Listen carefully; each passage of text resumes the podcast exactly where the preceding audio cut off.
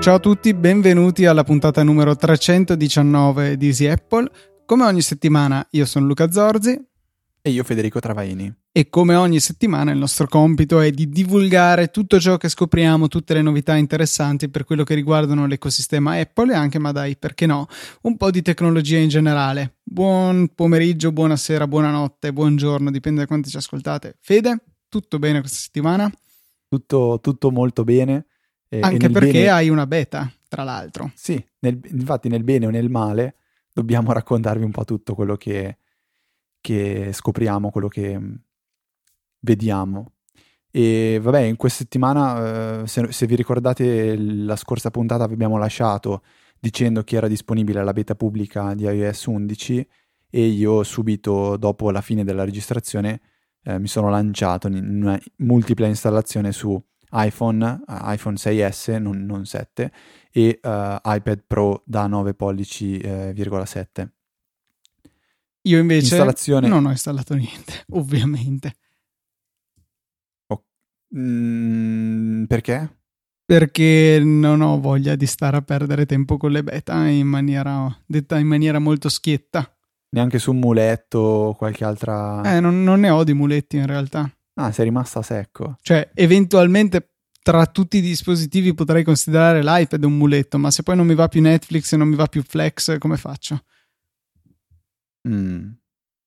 Beh, non lo so, io, io mi, sono, mi, sono, lanciato in questo, in questo, rischio, perché te l'ho detto, mi sono trovato benissimo con la scorsa beta pubblica, è andata tutto, tutto è andato liscio, sempre, e um, ho voluto ri- ho ri- ririschiare e ehm, l'unico dispositivo su cui non l'ho installata è l'Apple Watch e a dire la verità penso non sia ancora uscita la beta pubblica dell'Apple mm, Watch. Mi sa proprio di no, infatti dovrebbe non essere ancora disponibile. Quella non pubblica, quella per gli sviluppatori c'è, ma non credo quella per eh, i comuni mortali.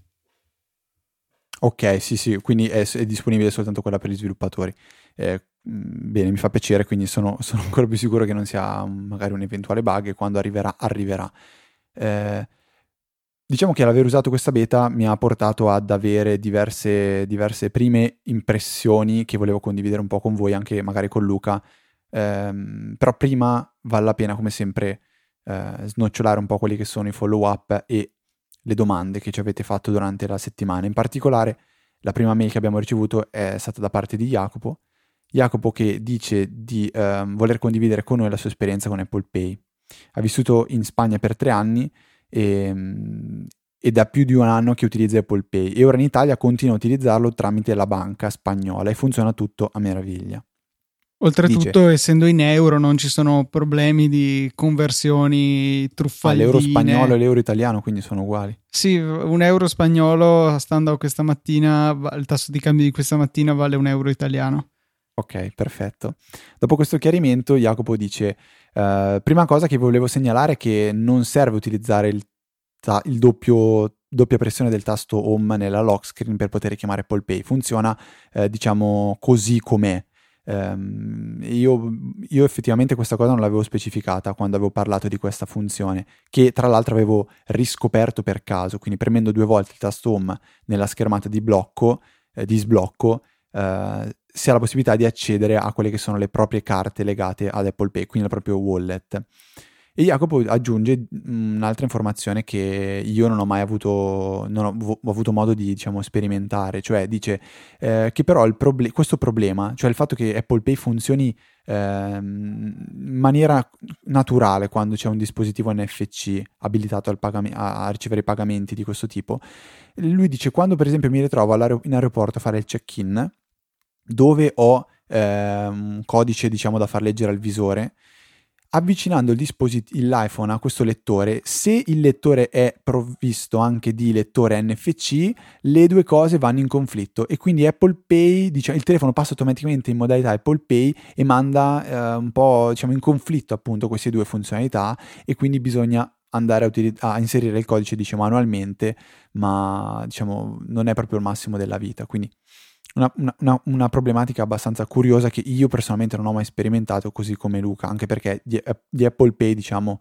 eh, non siamo ancora degli utilizzatori eh, co- costanti, diciamo. Io, io, dopo aver sperimentato 50 euro con Boon ho deciso di attendere che la mia banca supporti eh, Apple Pay, visto che mi è, stata, mi è stato anche confermato che è un qualcosa che sta arrivando eh, nel, nel breve, breve periodo che poi magari vorrà dire fine anno. Ma io Però... ho comunque ricaricato altri soldi quando ho finito i primi, perché tanto alla fine non costa niente averli lì e, e, come avevamo accennato tempo fa, alla fine con il metodo della ricarica di iTunes si possono comunque estrarre o meglio utilizzare per altri scopi, per cui non mi faccio problemi a, a, caricare dei soldi aggiuntivi su Boon sapendo che poi posso tirarli fuori quando mi servono. E riguardo sì al problema del, dell'utilizzo in aeroporto, è vero perché se compare la schermata di Apple Pay è logico che non compare il codice QR che si ha invece su Passbook per, eh, per fare il check-in. Per cui giusta soluzione quella segnalata da Jacopo, cioè sbloccare il telefono, andare su Wallet, così si chiama, il, a me piaceva di più Passbook, ma vabbè, così si chiama l'applicazione che raccoglie tutti i nostri biglietti e possiamo per l'appunto eh, andare a effettuare il, il, check-in evitando che Apple Pay compaia. Eh, il doppio clic rimane invece necessario su Apple Watch e il pulsante da premere è quello sotto la, la Digital Crown, quello che nella prima versione di WatchOS richiamava l'utilissima schermata dove potevamo vedere i nostri amici e adesso insomma, o oh, in realtà fin da subito negli Stati Uniti, con un doppio clic invece porta alla schermata di Apple Pay. Sempre Jacopo, ma sinceramente Luca non so dire se è la stessa persona perché eh, Jacopo di Apple Pay ci ha scritto tramite mail. Questo Jacopo invece, che potrebbe essere lo stesso Jacopo di prima, ci scrive tramite Twitter e eh, ci corregge eh, rispetto a quello che abbiamo detto settimana scorsa sull'upload delle foto in iCloud Photo Library tramite traffico dati, perché con iOS 11 si potrà utilizzare questa funzione, quindi potremo su utilizzare richiesta. traffico dati su richiesta, ma si, diciamo, penso sia un opt-in, quindi la possibilità di attivare questa funzione, non una funzione attiva di default che potremo disattivare. Spero, spero sinceramente che venga gestita in questa maniera. E quindi niente, grazie a o un altro Jacopo o allo stesso Jacopo. Penso, penso siano due Jacopi, però non ne sono assolutamente sicuro.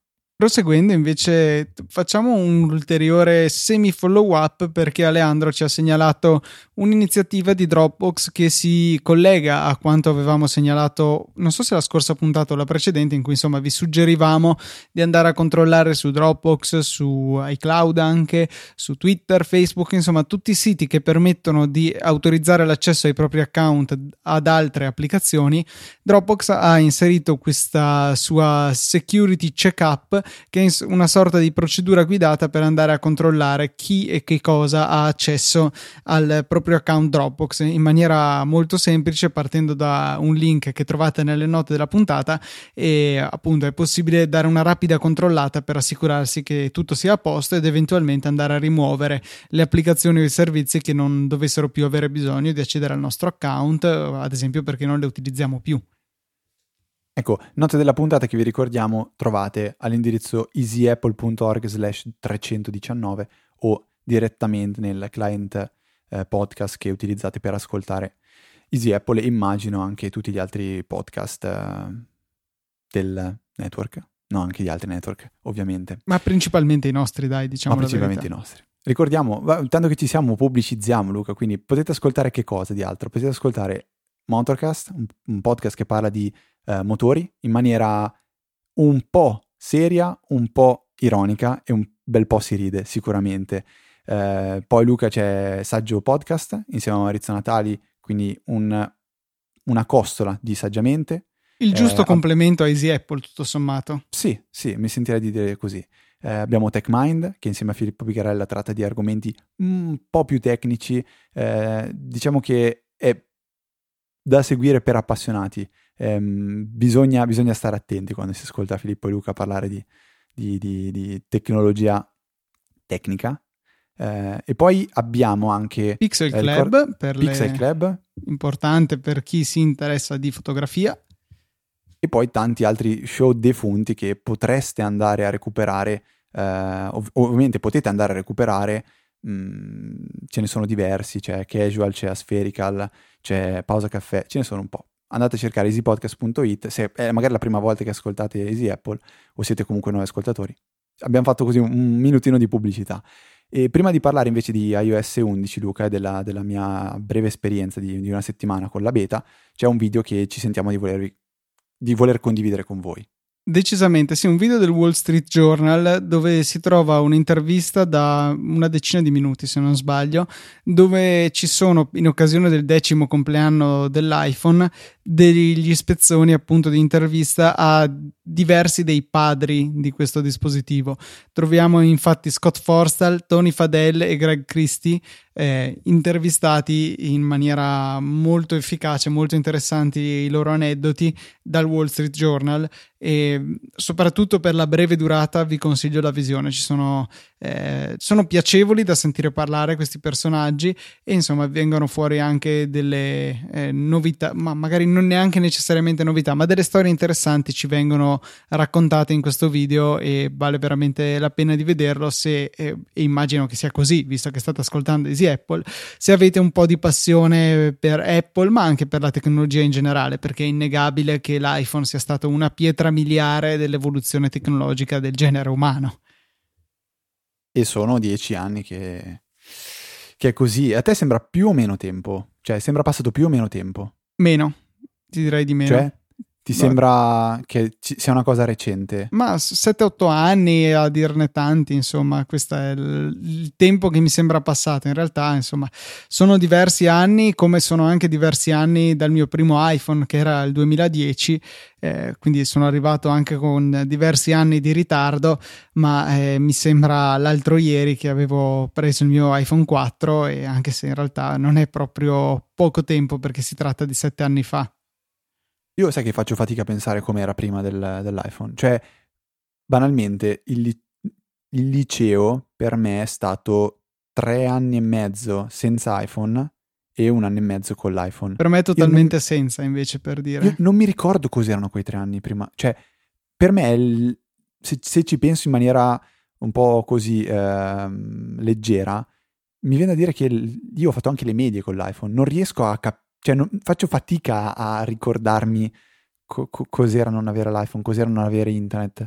Io non... ricordo l'emozione delle volte che capitava che la Vodafone per qualche ragione offrisse internet gratuito e allora potevo sfrecciare con il mio N70 su un sacco di siti. non ho mai navigato in internet con uh, un telefono che non fosse uno smartphone.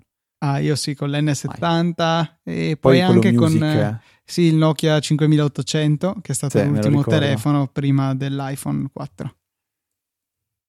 No, a me sembra passato più, più tempo, sinceramente. Cioè, vabbè, comunque non, non, non perdiamoci in queste cose, ma eh, faccio, faccio, fatica veramente a capire com'era, com'era il mondo prima. E sinceramente, se c'è una cosa che vorrei veramente, mi piacerebbe provare a vivere è com'era il mondo prima che arrivassero i telefoni cellulari. Cioè, in generale, come, come, banalmente ti organizzavi quando volevi uscire? No, era impossibile. Cioè, penso che vivessimo in no, delle caverne. Era, c'era una cosa molto più bella.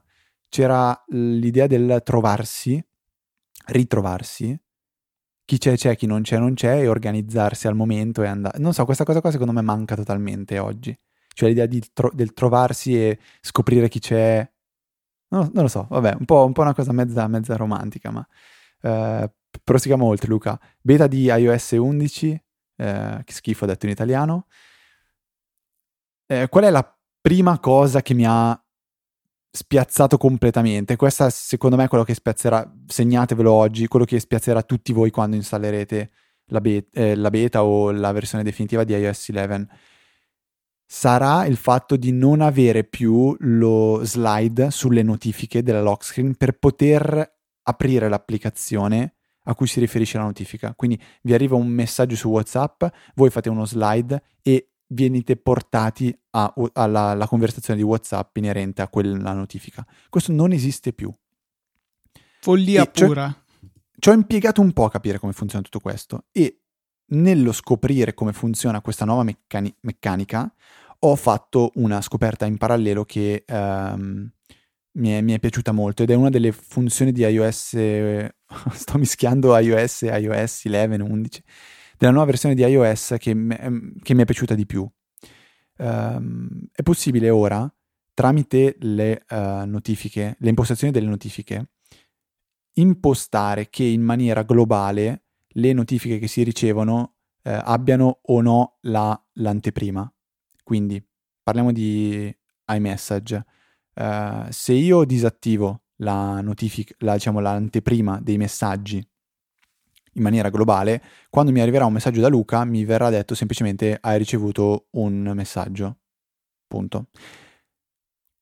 Come si fa a, quindi a vedere chi è che ha mandato questo messaggio? Basta appoggiare il pollice sul Touch ID.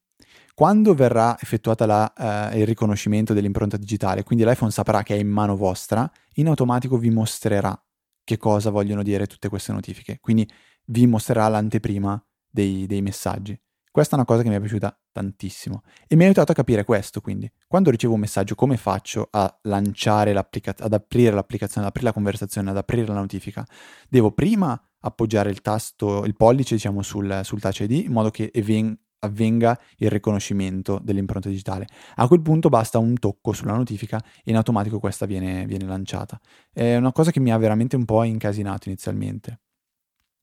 E, ehm, però mi piace tantissimo soprattutto perché adesso in ufficio a me capita di lasciare il telefono sulla scrivania e andare in giro magari eh, per l'ufficio e il fatto che arrivino notifiche, le notifiche e siano oscurate, ma non ci sia una grossa, diciamo, perdita per me nel vedere la notifica perché mi basta appoggiare il pollice sul, sul touch ID e in automatico andare a vedere la notifica per esteso, mi, so, è una funzione che mi è piaciuta veramente, veramente tanto. E... Tieni conto poi che in realtà se hai l'Apple Watch comunque lo schermo non si illumina nemmeno in realtà. Sì, se hai l'Apple Watch ovviamente basta utilizzare l'Apple Watch e stop. Eh, però diciamo il lato iPhone viene gestita in questa maniera. Inizialmente sentivo tanto la mancanza dello slide per aprire l'applicazione. Ora che ho capito com'è, mh, mm, non mi manca più poi di tanto. Però l'impatto iniziale è stato veramente tragico. E Um, un'altra cosa che secondo me è uno dei cambiamenti ovviamente più radicali in, nella nuova versione di iOS è per quanto riguarda l'iPad il discorso del multitasking, eh, del dock, delle applicazioni sovrapposte. E c'è una, un fattore di confusione secondo me importante, cioè il fatto che io personalmente faccia fatica a capire come gestire queste finestre multiple e uh, non, diciamo, non sia chiaro quando puoi affiancare due applicazioni con lo split screen che si ha in iOS 10 e quando no. Perché come funziona adesso? Adesso siete in un'applicazione qualsiasi, pensiamo per esempio a un Safari, state navigando e avete, avete bisogno di ehm, aprire una seconda applicazione che può essere per esempio ehm, boh, Spotify. Può essere che questa applicazione, o meglio, facciamo il contrario, siete in Spotify, che siamo sicuri che funziona a tutto schermo, e aprite una finestra di Safari. Perché Faccio il mio classico esempio, volevo creare una playlist andando a leggere quali canzoni hanno suonato al concerto i Coldplay in questi giorni a San Siro. Quindi volevo avere la finestra di, Sp- di Safari sopra Spotify. Poi mi sono reso conto che sarebbe stato molto più comodo averla affiancate. Non ho trovato il modo per affiancare Safari a Spotify. E sono impazzito perché l'interfaccia non è che mi aiutava più di tanto a capire che non potevo farlo. Ma perché non potevo farlo? Perché Spotify non supporta questa funzione, non supporta lo, lo, questo split screen provando la stessa cosa tra due applicazioni native di Apple, cioè iOS, eh, iMessage e Safari, questo si poteva fare. E questa finestra flottante, a mio parere, adesso è un po' difficile da capire come, come va gestita e mi dà, mi dà noia. Mi ha dato noia più di una volta. Sì, ehm. sì, sono interazioni che non è facile comunicare all'utente tutte le sfaccettature, questa si può, questa no, in queste proporzioni. Eh, probabilmente c'è del lavoro da fare e nel tentare magari di trascinare un'applicazione dove non potresti, come nel tuo caso con Spotify, sarebbe venuto in aiuto il, um, il Taptic Engine se ci fosse stato sull'iPad. È vero, assolutamente, che ti fa il, quella vibrazioncina che ti dice no, va che non puoi farlo. Um, e, um, allora, per quanto riguarda poi, vabbè, la beta di per sé, com'è, come non è, secondo me funziona molto bene non ho trovato alcun problema che mi impedisse di fare la cosa X. Il consumo di batteria ovviamente è un po', un po maggiorato rispetto a prima per evidenti ragioni di ottimizzazione. Di cose che vale la pena secondo me segnalare è che è stato confermato da ingegneri di Apple da un ingegnere di Apple che la rimozione del multitasking, della, della possibilità di accedere al multitasking tramite il ehm, Force Touch, quindi diciamo premendo forte dal lato sinistro dello schermo verso destra e facendo, trascinando il dito verso destra, prima con iOS 10 si poteva richiamare il multitasking, ora non si può più fare, non lo si può più fare, perché, perché è stata una scelta, quindi non è un bug o una mancanza, una dimenticanza, è una scelta.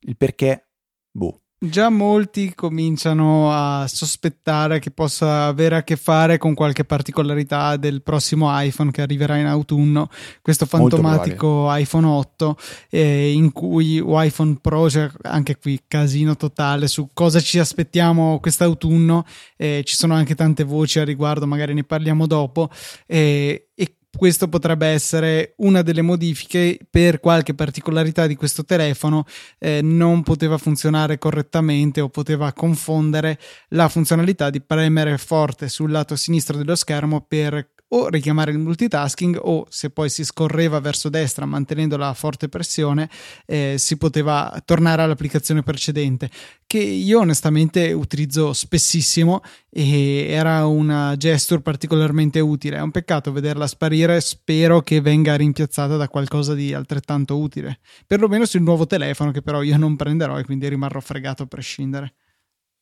Non dire che non lo prenderai Luca perché devi ancora aspettare di vederlo ma eh, finora sono rimasto puntuale sul mio ciclo di un iPhone sì e un iPhone no, non vedo perché quest'anno dovrei fare diversamente. Bah, banalmente perché probabilmente non uscirà un modello S. E... O meglio, eh, ci sarà già un modello con uno step importante di, di, di, diciamo di, upgrade. Ma se avesse ragione Questo Gruber... Già è un'anomalia rispetto a tutti gli altri anni. Vero. Se avesse ragione Gruber che ha scritto che spera che questo iPhone Pro parta da almeno 1500 dollari, ora non capisco. 1500? Ma sì, no, cioè non so perché ha addirittura scritto spero, ma non, non l'ho capito molto quel suo articolo. Eh, diciamo che quello mi convincerà abbastanza a non comprarlo a prescindere. Cioè, spero per un discorso di, cioè, facciamolo veramente pro, quindi facciamolo costare tanto, o spero perché ho paura che possa costare molto di più? Eh, no, no, no, facciamolo veramente pro. Ah. Anche perché spero, spero da almeno vuol dire che lui si augura anche di più. Boh, malattia. No. Oh, porca miseria, vabbè. Eh, un, un'altra, un'altra, cosettina che è stata notata su, um, su, su Reddit riguardo iOS 11 è il fatto che quando si va, si va, a spegnere il Bluetooth o il WiFi tramite i toggle del, del, control center, in realtà non viene veramente spento il Bluetooth e il WiFi, ma vengono semplicemente disconnessi i dispositivi collegati tramite quel, quel protocollo, quella, quella, quella radio. E questa cosa effettivamente è un po' particolare. Vuoi un po' per il consumo di batteria. Bluetooth a parte, il WiFi comunque ha un consumo di batteria che è, secondo me, non da omettere eh, quando si fanno i vari bilanci del perché non, mi, non arrivo a sera con la batteria. Mm, in realtà il wifi consuma se sta cercando una rete, mentre se... Eh, cioè l'antenna è accesa, cioè, non consuma. Secondo me per fo- sì, cioè... perché non trasmette dati, non ricerca dati, è, come, è virtualmente spenta. Probabilmente okay. disattiva la ricerca delle reti. Aggiungiamo una cosa, mm, si entra in un aereo, si entra in un, aereo, in un ospedale, in un cioè, Probabilmente modalità aereo disattiva totalmente la radio. E però è un po'... Cioè, è una cosa poco chiara perché magari dico, beh, ho spento il wifi, sono tranquillo. Ma non so, eh, boh, a parte il fatto che siamo okay, tutti sì, d'accordo poi... dell'inutilità totale della cosa, no, ma secondo me non è una cattiva idea perché un sacco di gente eh, ad esempio AirDrop non lo usa, non sa cosa sia perché richiede il Bluetooth acceso e la maggior parte della gente lo spegne compulsivamente malgrado il consumo sia inesistente e, e così non, non, li trovi su AirDrop, non dici ma hai AirDrop attivo? A parte la risposta cos'è, eh, a cosa serve, come si usa, ma se almeno te lo, te lo bloccano acceso, a meno che tu non vada specificamente a disattivare AirDrop e non il Bluetooth o il WiFi dal quale dipendono, dai quali dipende AirDrop, effettivamente forse è meglio. Mm-hmm. Non lo so, comunque questa è una cosa che è stata, stata notata. Eh, poi per il resto il nuovo App Store attualmente secondo me è un pochettino buggato, nel senso che non è proprio piacevolissimo da, da, da, da utilizzare. Eh, quando si aggiornano le applicazioni succede sempre un mezzo patatrack. E come eh, ti sembra con quelle card giganti che rappresentano le varie applicazioni? Ma eh, secondo me è molto più curato, quindi probabilmente se io dovessi vedere la mia applicazione sull'App Store sarei molto più contento di vederla in questa, in questa maniera qua, perché eh, effettivamente fa, fa, più gola vedere le applicazioni in questa, in questa maniera. Eh, mi sembra un, App Store pensato più per farti scoprire che per portarti alla ricerca di, cioè sembra quasi adesso un uh, vero posto dove eh, ti vengono proposte delle applicazioni molto più di prima. E io adesso non, non, non ne sono ancora così convinto perché, ripeto, non, non ci ho smanettato tantissimo con l'App Store. Però mi sembra che diventi un pochettino più complicato andare alla ricerca. Non lo so. Ma diciamo non più, che no, non, più cerchi... complicato, non più complicato, ma meno, meno, meno importante. Cioè, tu inizialmente nell'App Store avevi una visione di tantissime applicazioni, potevi scorrere, non scorrere. Ora mi sembra che sia un po' più ristretta questa vista.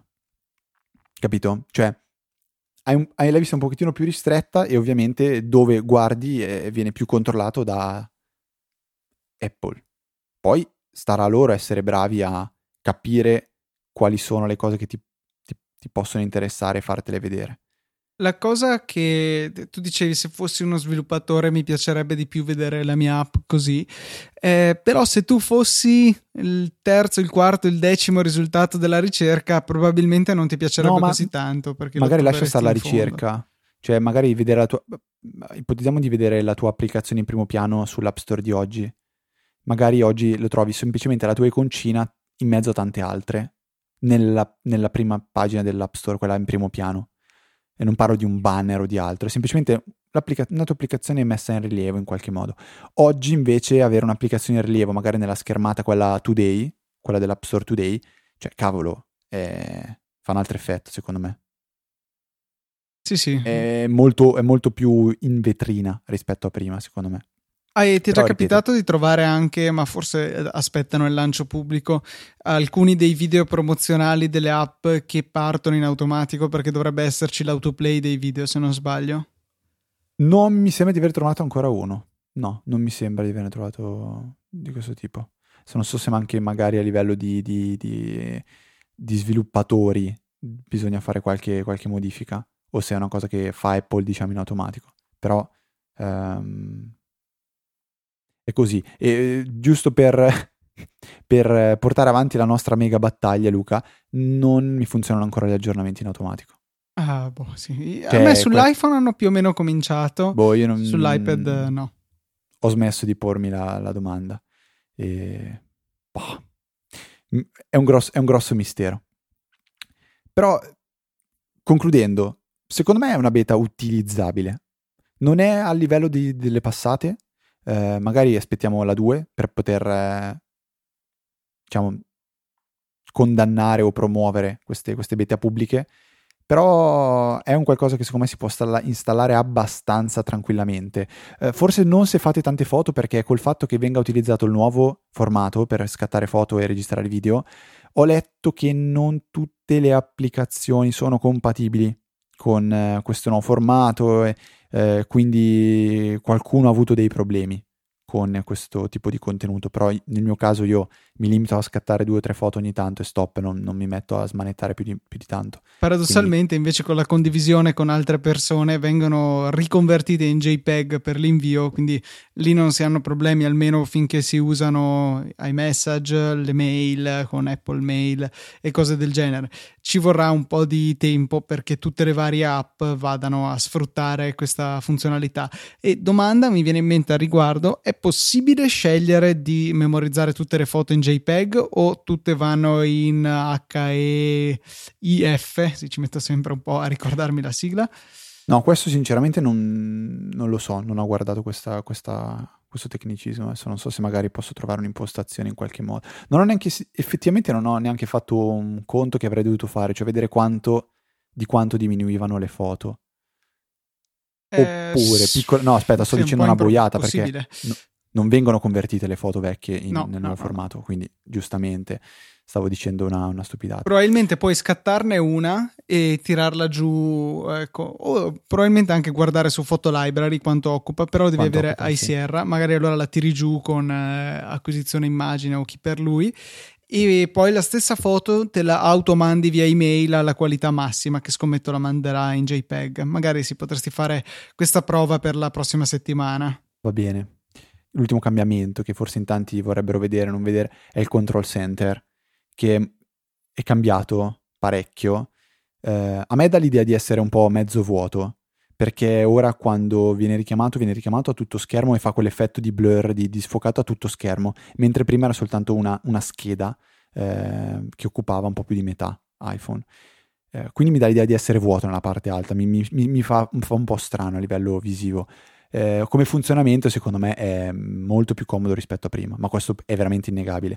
Già il fatto di non dover passare dalla scheda del contenuti multimediali a quella dei controlli dei, dei, dei, dei toggle, eh, secondo me è un grande passo avanti, o meglio è un passo indietro che ci riporta in avanti, perché prima era così. Sì, è stata una modifica di iOS 10 che non ho mai veramente capito. Eh, solo, mm. diciamo, della interfaccia di adesso, da quello che ho sentito dire in altri podcast o leggendo articoli, c'è un po' di confusione su come si fa a attivare AirPlay. Mi pare fosse Jason Snell che eh, ci ha messo un po' a capire come fare a fare AirPlay di un video eh, in riproduzione, appunto, magari in Safari, senza però fare il mirroring completo del proprio schermo verso l'Apple TV. Eh, questo non so se tu ti sei imbattuto in questa necessità in questa settimana di utilizzo, ma appunto faceva notare come non fosse particolarmente intuitiva la cosa. Guarda, io Luca, per quanto riguarda la riproduzione di contenuti sul, sulla TV, mh, mm, sono eretico e mi sono innamorato del Chromecast e per me è quello il, il dispositivo da utilizzare oggi per eh, mandare un video su, sulla TV. Quindi AirPlay l'ho un po' messo da parte, sinceramente. Non avendo anche la nuova Apple Pay, di, la, eh, la nuova Apple Pay, la nuova Apple TV. Potresti usare Quindi... Apple Pay per procurarti la nuova Apple TV, probabilmente. Questa era Questa quello che voleva dire il tuo lapsus. No, io in realtà sì. mi trovo rarissimamente a dover eh, vedere qualcosa dall'iPhone al Mac, sì, al Mac, al, alla televisione. E o sono video di YouTube, che allora apro l'applicazione sulla televisione e poi la posso controllare da, dall'iPhone o dall'iPad, oppure voglio vedere delle foto o dei video che ho scattato con l'iPhone e in quel caso allora sì, uso l'Apple TV per mandargliele direttamente dall'iPhone, ma a parte questi due casi in realtà la maggior parte del tempo eh, non ho la necessità di far comunicare i due dispositivi e guardo dalla televisione da se stessa senza passare per altre per il telefono, insomma, uso le sue applicazioni native. Ok Luca, come, come roundup, posso usare questa parola? No. Riassunto. Mm, non c'entra un tubo. Come altro punto della scaletta? no, no, no, no, no, no, volevo dire che come roundup di iOS 11 ah, okay. questo è quello che, quello che volevamo dire, quello che volevo dire. Non so se tu hai qualche domanda o curiosità, se no passiamo tranquillamente. Ma no, met- quelle che mi venivano in mente te le ho già fatte e non hai saputo rispondere, quindi Infatti... rimandata alla prossima no, beh, puntata. È, allora, sono praticamente quattro giorni che utilizzo iOS Ma 11, sì, quindi certo. non è che ho avuto proprio così tanto modo di smanettare. Ho, ho giocato più con l'iPad, devo dire la verità, perché lì le cose cambiano non poco. Ma come dice The Verge, non, non è che ancora può sostituire un PC o un Mac. Il tuo PC, il tuo Mac. Mio. Tra l'altro c'è Niente, un bellissimo Luca. articolo di Fraser sì. Spears che in realtà ha due anni che si intitola Può... Di Fraser Spears o l'articolo? Eh, no, è l'articolo. Spero. eh, dice può il MacBook Pro sostituire il tuo iPad? È la solita recensione, però fatta dall'altro punto di vista, è molto simpatica. Ma sai che forse l'avevamo già consigliato? Sì, sicuramente all'epoca l'avevamo sì, consigliato. Sì, quanto è bello l'articolo, post, barra pagina, barra cosa sul web che The Verge ha fatto, mettendo a confronto l'hardware di tutti gli iPhone mai fatti. Molto carino, molto carino. E la cosa che mi è saltata all'occhio, così tra tutti i dati, il fatto che il primo iPhone avesse una batteria sostanzialmente più grande dell'iPhone 3G. 1400 mAh contro 1150, che sono veramente pochi. Così, anch'io, anch'io ho fatto caso tantissimo. Mi ha colpito. Questo. Sì, a me ha colpito anche il fatto che mi ero dimenticato che dovevo scorrere a destra con, eh, con la barra di, sc- di scorrimento e quindi dicevo, ma com'è possibile che ci siano stati solo questi upgrade, c'è qualcosa che non mi torna. Poi ho detto, ah ok, c'è la barretta di scorrimento e ho visto che eh, esiste anche l'iPhone 7, 7 Plus, eccetera, eccetera. E ho detto, l'altro, dato che mi ha un po' così, diciamo, lasciato a bocca aperta, ma lo sapevo, è quanto cacchio pesa l'iPhone Plus. Eh sì, sì, pesa un tot di più. E il 7 Plus pesa ancora di più del 6 Plus. E 6S. Il più leggero di tutti è il ehm, SE, insieme al 5, diciamo, il 5S. 112 grammi, sì. Eh, Quello era un, un, bellissimo peso piuma. E ehm, a proposito, um, no, non, non, c'entra niente, però sono, ho visto finalmente dal vivo un iPad Pro da 10 pollici e mezzo, sono entrato apposta in un premium reseller con la borsa della spesa, peraltro avevo le mie pesche in bella vista. E le pesche? Mi hanno guardato male, ma non, non importa. Ho provato questi 120 Hz e devo dire che mm. si vede veramente a occhio nudo la differenza. Cioè, ma la... Tanto quanto re, non, no, non dirmi come hanno detto alcuni. No, eh, ok, no, perché qualcuno l'hanno sparata grossa, secondo me. Esatto, quella è proprio una grossa sparata. Però no, effettivamente si nota tantissimo. Cos'è la prima cosa che fai quando hai lì un iPad? Scorri le pagine della Springboard e dici, wow, cosa sto facendo? È veramente una sensazione strana. Secondo me è abbastanza simile alla differenza, e effettivamente il rapporto è quello, che Film. puoi provare, no, se fai un video con l'iPhone a 30 o a 60 fotogrammi al secondo. Eh, in quel caso ti raddoppiano i fotogrammi al secondo, così come nell'interfaccia grafica dell'iPad. E l'effetto, secondo me, è molto, molto simile. Sembra tutto molto più vivo. E anche quando mi decido, mi trovo a dover decidere eh, quale tipo di video girare col mio iPhone.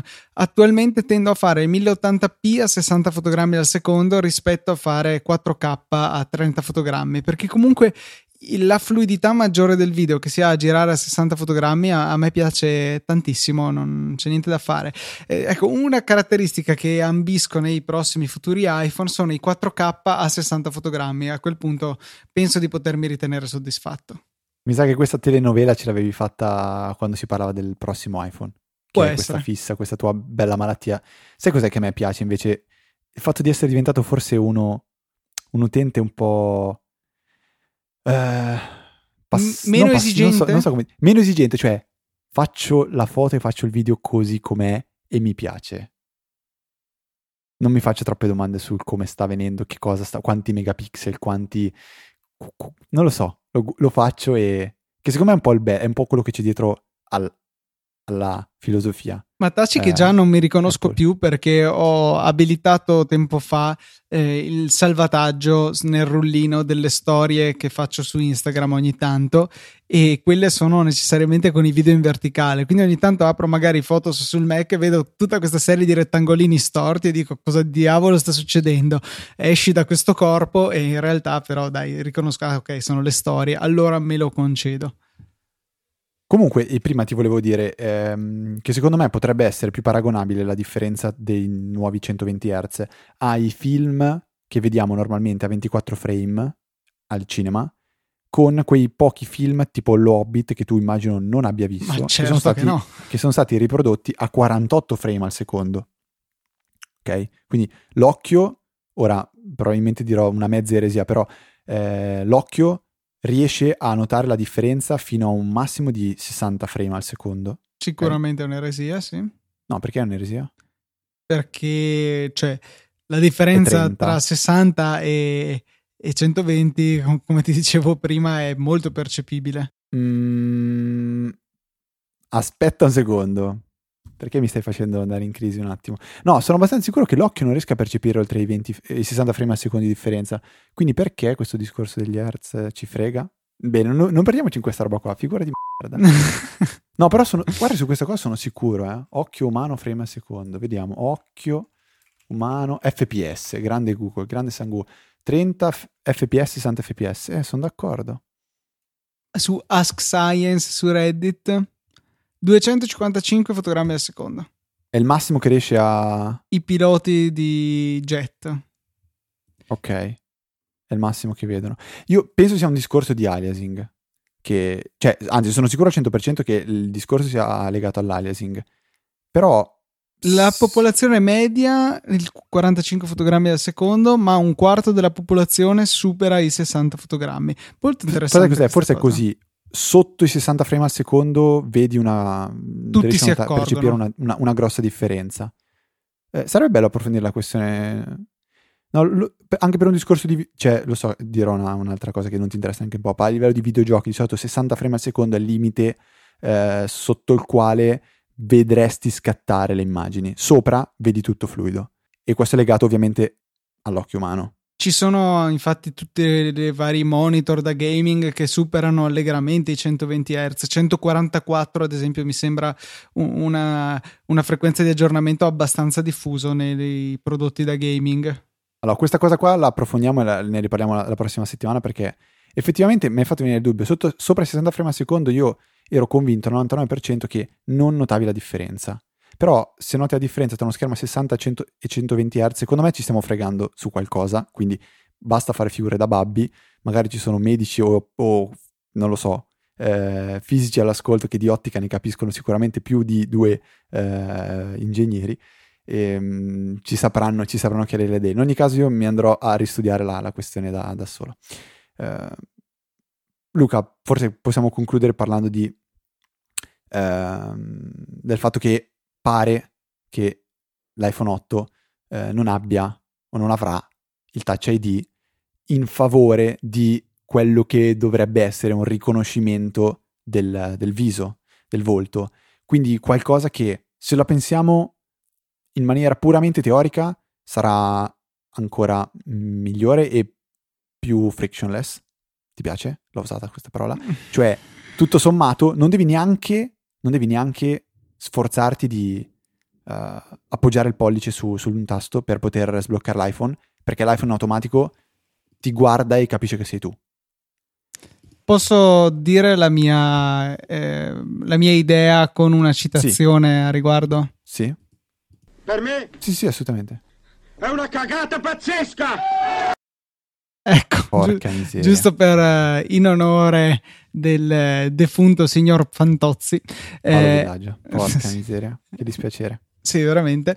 No, ecco, eh, secondo me l'idea di rimuovere il Touch ID è, è fallace, non è, eh, ci sono mille situazioni in cui è molto più comodo il dito rispetto a, al riconoscimento facciale. Se è un in più mi sta anche bene, ammesso e non concesso che sia fatto in maniera estremamente accurata e non basti come quello dell'S8 mettere davanti la foto di una persona che è di una demenza unica.